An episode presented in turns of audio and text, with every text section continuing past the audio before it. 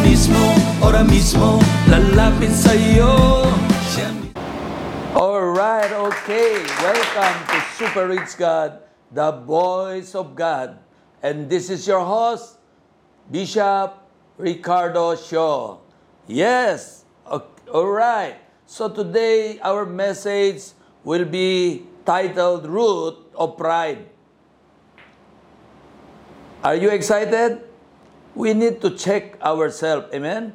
This is the checklist that we should learn uh, uh, from the Bible. In Ezekiel chapter 28, verse 17, Your heart was filled with pride because of all your beauty. Your wisdom was corrupted by your love of splendor. So I threw you to the ground and exposed you to the curious gaze of kings. And in Isaiah 14, 13 to 14, you always told yourself, I will go to the sky above. I'll put my throne above God's stars. I will sit on Sapon, the holy mountain where the gods meet. I will go up to the altar above the tops of the cloud.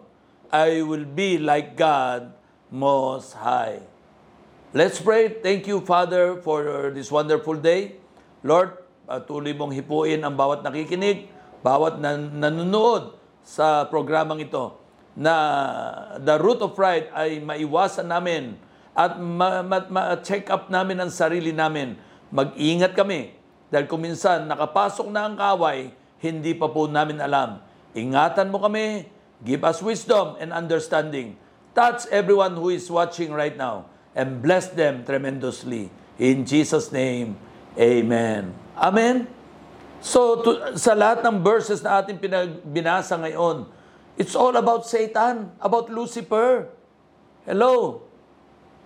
Full of pride. Gusto niya mas mataas pa siya sa Diyos. Naka, nakakatakot po. Nakakatakot po yung pride na yan. Pag hindi tayo nag-iingat, every time may gagawin ng kaaway sa'yo, bibigyan ka muna ng pride. At pag nagmalaki ka, nagmataas ka, doon kanya titirahin. Kaya be, be aware, be careful, at uh, maging maingat tayo. Sabi dito, pride has its root and strength in a spiritual power. Amin po ba? Letter A, the God of this world fall through pride. Amen? Isaiah 14, 15 to 16. Don't love this evil world or the things in it. If you love the world, you do not have the love of the Father in you. This is all there in the world, wanting to please our sinful things we see and being too proud of what we have. But none of this come from the Father, they come from the Word. Letter B, the Word operates on a principle of pride. 1 John 2:15 to 16. Don't love this evil world, all the things in it. If you love the world, you do not have the love of the Father in you. This is all there in the world, wanting to please our simple self, warning the simple things we see, wanting, wanting the simple things we see, and being too proud of what we have. But none of these come from the Father, they come from the Word. Amen? Amen? Hallelujah. So, letter C, the root of every sin and evil is pride. Pride speak of the very attitude of a man's heart, which determine the direction of his life. At the heart of wickedness and deception is pride. Pride has its root within the spirit of this age, but humility is the heart of Jesus Christ. Pride must be changed into humility. Shout hallelujah. And in Roma 2, or number 2, a fruit of pride is perfectionism. Hallelujah. What is the number one? Pride has its root and strength in a spiritual power. Roma 2, a fruit of pride is perfectionism. The definition of perfectionism is a person who sets up standards for himself beyond the normal requirement. Through achieving this, places himself above others and become critical of those who do not accept or live by the same standard. What is another de- description of uh, perfectionism? Lack of love, in indifference to needs of other, insensitivity, hasty in judgment, sharp in words, critical. And another result of perfectionism is first, number one, we have six. Number one, the result of perfectionism is harsh attitude toward others and self, which result in cruelty of character. Number two, a very critical spirit. Number three, unforgiveness. Number four, self-righteousness and religious pride. And number five, poor relationship with God. And number six, transmits rejection to children and others. Child never feel accepted except on basis of achievement. The perfectionist will look at God as a perfectionist. What is perfectionist? Will relate to God on the basis of his achievement. Sets high standard for himself. And what else? God acceptance is received on the basis of worth. Life filled with worth, but he actually has no relationship with God. What's the conclusion? Pride makes him think he can please God. Our relationship to God is never established on the basis of our words, but always on the basis of His grace. He accepts us as we are. This is the beginning point. And Roma 3. A fruit of pride is competition. Grabe. Letter A. What's the definition of competition? Constant striving to excel above others, to be first, to be better, to be recognized. B. Description selfish, self-willed, self-exaltation, ambitious, and envious. Hello. And letter C, the result of competition are enmity, number one, enmity between men, Galatians 5.26, let us not become conceited, provoking one another, envying one another. Number, and Galatians 6, verse 3, For if anyone think himself to be something, when he is nothing, he deceived himself. And number two, constantly comparing oneself to another. In the book of 2 Corinthians 10:12, for we dare not class ourselves or compare ourselves with those who commend themselves, but they, measuring themselves by themselves and comparing themselves among themselves, are not wise. You are not wise. Kaya yung competition po, diyan nagkakaroon ng mga inggitan, envy, greediness, fight, quarrel. Amen? And number three, discontentment with life and any past achievement. And number four, jealousy and envy. Amen? Amen? So, napakahirap po na, na kaya maganda po na atin pinag-aaralan ngayon ang root of pride. Nakikita natin ang mga consequences. Nakikita natin ang problema ng tao. Amen? At siyempre, pag tumataas na yung pride mo, lumalabas na yung ego mo, alam mo, umaatake ang kadiliman. Conclusion, pride is a root that can never be satisfied.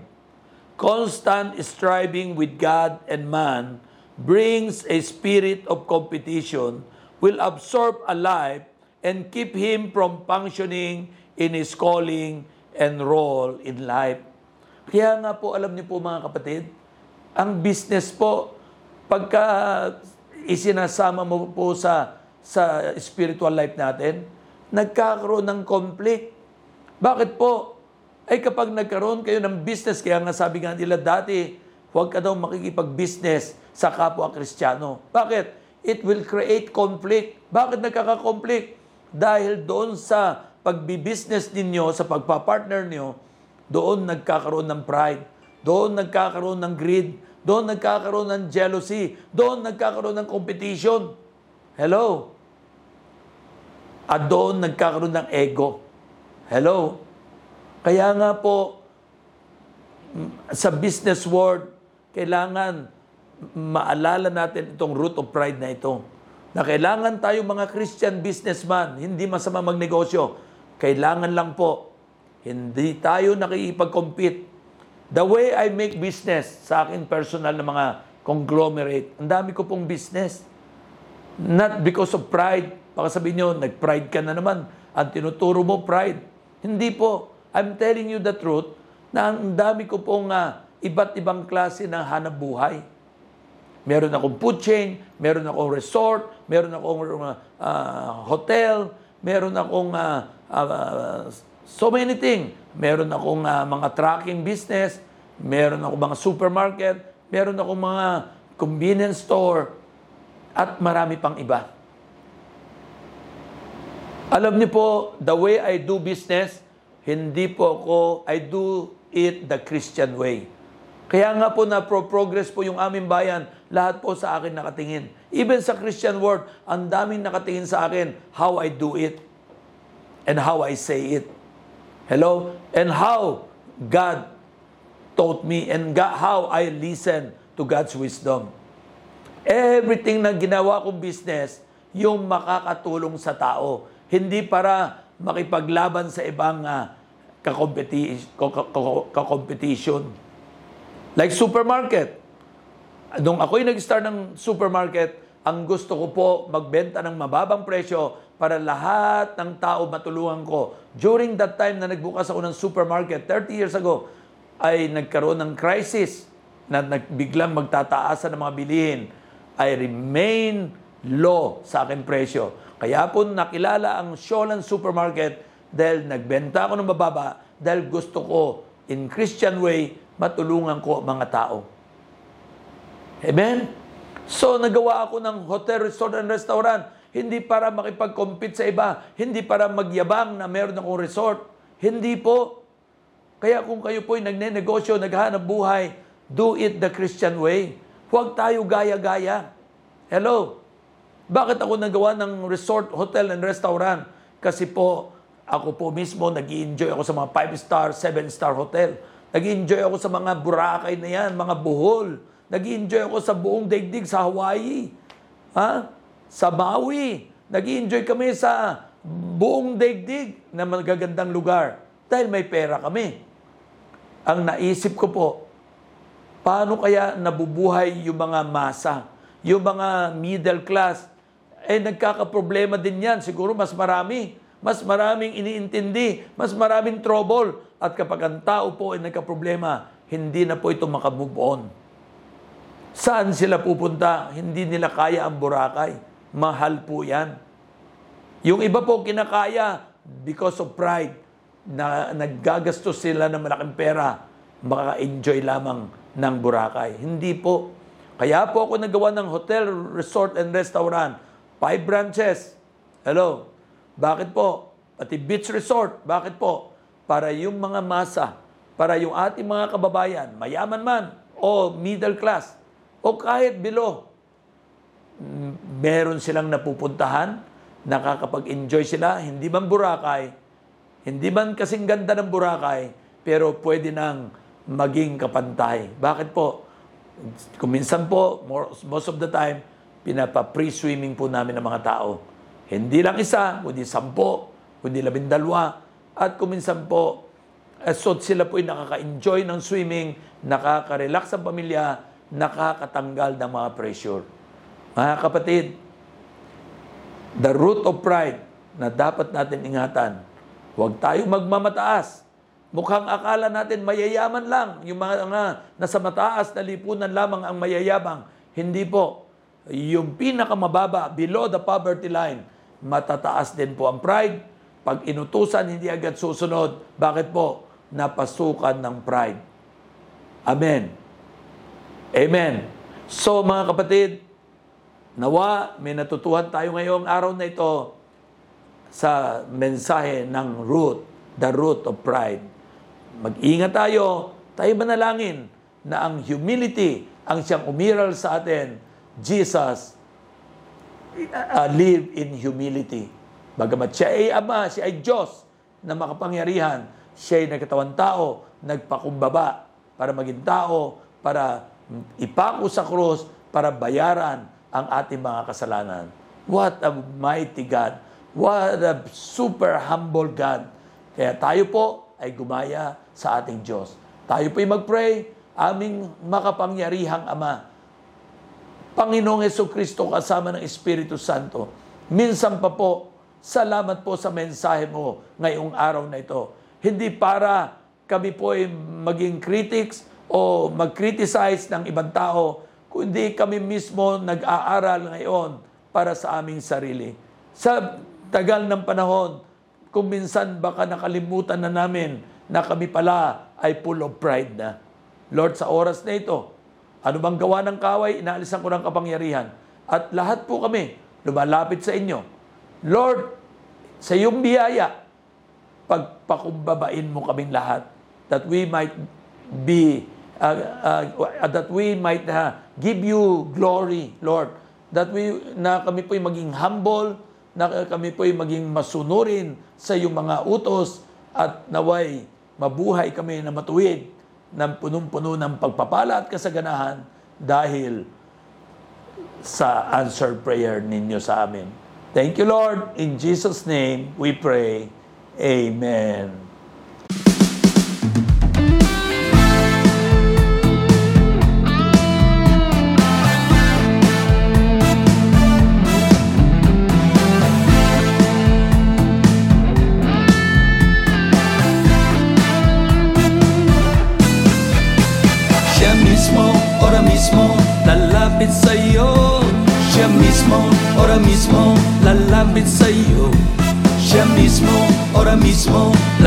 Sa'yo